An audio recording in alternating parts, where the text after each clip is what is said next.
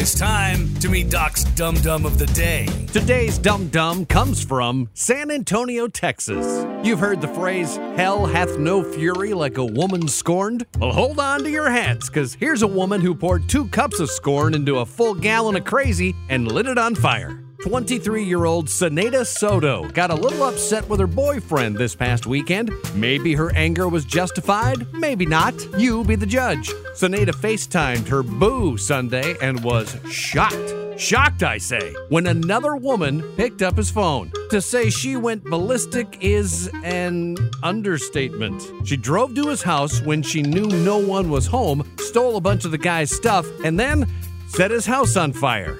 Yes, really.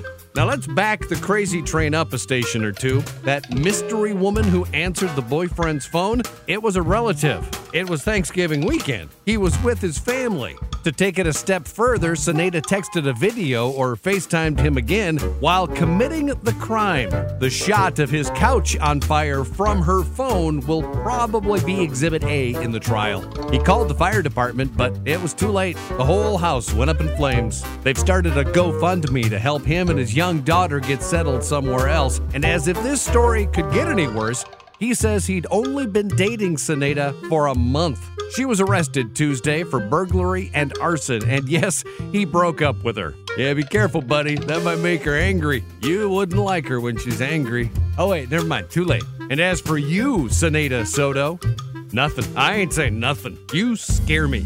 And you are Doc's Dum Dum of the Day.